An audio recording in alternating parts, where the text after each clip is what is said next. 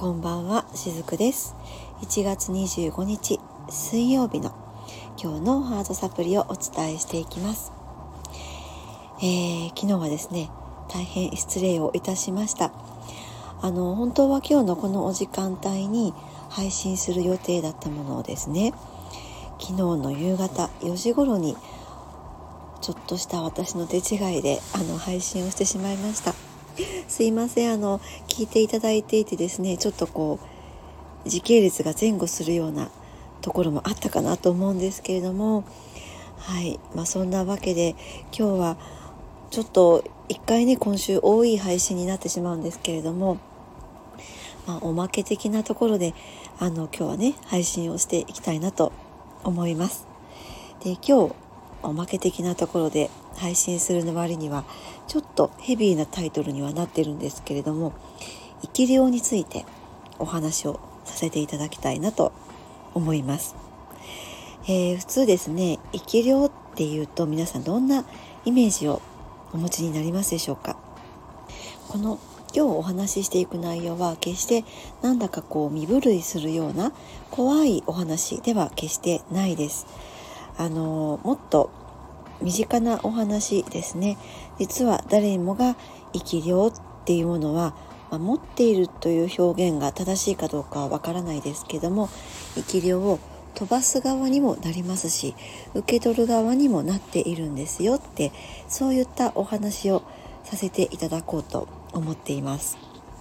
まあ、見えない世界のお話の中の一つとして、生き霊っていうのは割とね、えー、常にこう上がっているワードの一つかなとは思うんですね。でも一方でこの生き霊っていう、まあ、言葉を聞いた時に怖がる方もいらっしゃると思います。きっとね、ほぼほぼえそれ何って、なんかちょっとゾッとするなとか気味悪いなって、そういうふうにね感じる方多いかなと思うんですが、もう先ほども言いましたように全く、えー、怖いものではないんですね。えー、言ってみたらですね、この生き霊っていうのは亡くなった方の霊ではなくって、生きている人から発せられるものなんですね。生きているからこそ生き霊という形で発せられるものなんですけれども、実はこの人間、私たち人間全員が普段からそういったエネルギーを、えー、放ったり受け取ったりしています。もう電波と一緒なんですね。えー、送信して受信をしています。で、その送信受信しているものっていうのは、えー、想念なんですね。で、その想念の中にはもちろん人間って感情がありますので、えー、ポジティブな感情だけでなくって、まあ、ネガティブな感情もあると思うんですけれども、まあ、そういったのを全て含めて自然と無意識に送信受信をしていたりします。まあ、意識的に送信していることもあったりするんですけれども、そのポジティブな想念を受信した時っていうのは、あ、そういえば最近あの人元気かなとかふと思い浮かんだりとかですね、全然普段は脳裏に浮かばないような人のことをふと考えちゃったりとか、あとはなんかちょっと連絡してみようかなみたいな気持ちになって、えー、そういう時っていうのは実は自分の方が思い浮かべているのではなくって、相手の方が先にこちらのことを思い出しているんですね。で、その想念を受信した時になんかこうこちら側がふと思い出すっていうことが結構あったりします。で、そういうことっていうのはこれはポジティブなケースなんですね。一方でやっぱりネガティブな想念を受け取るっていうこともあるんですけども、それが結局生き霊というふうに言われているものなんですね。で、もちろんあのただのネガティブなのではなくって、強い念ですね、意識を受信する時っていうのは人はそれを生き霊と捉えます。で、この生き霊の捉え方も、まあ、ふとなんかこう形として感じ取れる人とか、あるいはビジュアルとして、えー、脳裏に浮かぶ人とか、何かこう感覚的にこうそわそわしたりとかですね、何かこうまあ聞こえてくるみたいな人もいるかもしれないです。なんかこうあの人私のそばに今いるんじゃないかなとか、まあえー、そういった風に人それぞれ感じ方はあったりするんですけれども、まあ、そういう時ってやっぱりこう心地よさがないと思うんですね。でそれっていうのは実は相手から送られてきている、まあ、ネガティブな想念だったりします。こんな風にあのー、想念にもポジティブなものとネガティブなものと両方あるんですね。そして今申し上げましたように、その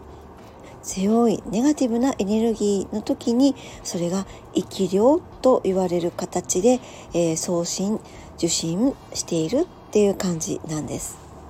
ではどうしてその強いエネルギーですね、その生き量っていうものを受信してしまうのかっていうと、実はその受け取る側もその想念を送っている人と同じ領域にいるっていうことの時に受け取ったりします。まあ、これはエネルギーが同調して生まれていることなんですね。で例えばその受け取る側にも何かしらその人との関係性の中で罪悪感とか、何かその人に悪いことしちゃったなとか、あるいはちょっとこう依存的なところがねあったりすると、そういったエネルギーっていうのはそのネガティブなエネルギーを送信してくる人とエネルギー同調させるような環境になってしまうんですね。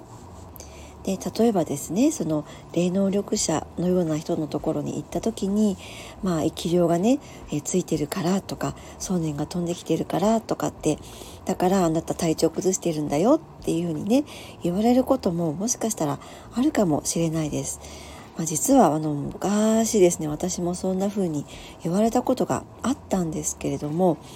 これはその体調を崩していたり、その何かこう心とかに影響していることっていうのは確かにそのあるかもしれないんですけれども、それは決してその生き量のせいではなくって、その自分もそこに同調しているからそうなっているんだっていうことをここで知っていただけたらと思うんですね。だからその波動の法則でもっても全然この生き量っていうものを怖がる必要はないっていうことなんです。もう同調しなければいいだけなんですね。同調していない自分になっていけばいいっていうことなんです。むしろその生き量をたとえ飛ばしてきたとしても、自分が言ったら影響を受けないっていうことの方が大事だと思うんですね。だからその生き量のせいで今私は体調不良なんだとか、そういうふうに思わなくても全然いいですし、むしろ思わないでほしいなっていう感じです。あのじゃないとですね、本当にこう何でもかんでも見えない世界のせいになっていっちゃうと思うんです。もう何でもそんな風に捉えてしまったりするんですね。実はこれってそういった意識だけでも結局自分から力を奪っていきます。見えない世界に自分のエネルギーを明け渡しているような状態になってしまうので、結果的にもうなんかこう逆にいいことが起きなくなっていくんですね。想念っていうのはあのどんな人も飛ばしてるし受け取っているものなんですよね。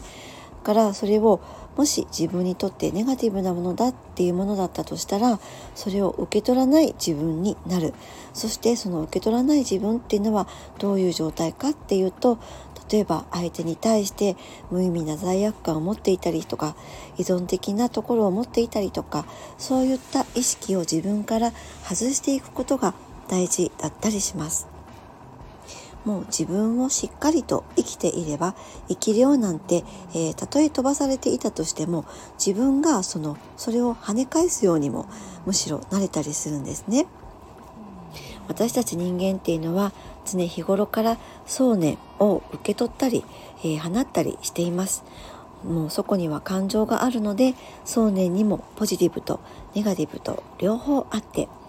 相手がそのあなたに向けて放っているのがポジティブな想念であれば、急にその人のことが気になったり、あるいはこう連絡をしたくなったりするんですね。でもそれがネガティブで強い想念の場合っていうのは、それを生き量として感知したりするわけなんです。生き量っていうと怖い感じがするかもしれないんですけれども、本当は単なる想念なんですね。それに同調してしまう意識を自分が持っていたら、その生き量の影響を確かに受けることがあります。でもそのネガティブな想念と違う波動で自分が生きてさえいれば、実は生き量の影響なんて受けないんですね。むしろ生き量の影響を受けているのであれば、それは罪悪感とか自己犠牲感とかネガティブな意識っていうのが自分の中にあって、そこに同調しているので、自ら受け入れている状態を生み出しているっていうことにもなったりします。生き量っていうその呼び名はね、ちょっと怖いかもしれないんですけれども、元を正せば単なる想念なんですね。そしてどの人も生き量を放っているので、全然怖がる必要はないんですよっていうところで、今日はお伝えをしてみようと思いました。おまけ的な配信にしては、なんだか普段私がお話をしないような内容だったかもしれないんですけれども、実はこれもエネルギーの世界のお話なのでですね、私自身は、うん、好きな分野だったりもします。はい、えー、今日はね、最後までお付き合いいただいてありがとうございました。しずくでした。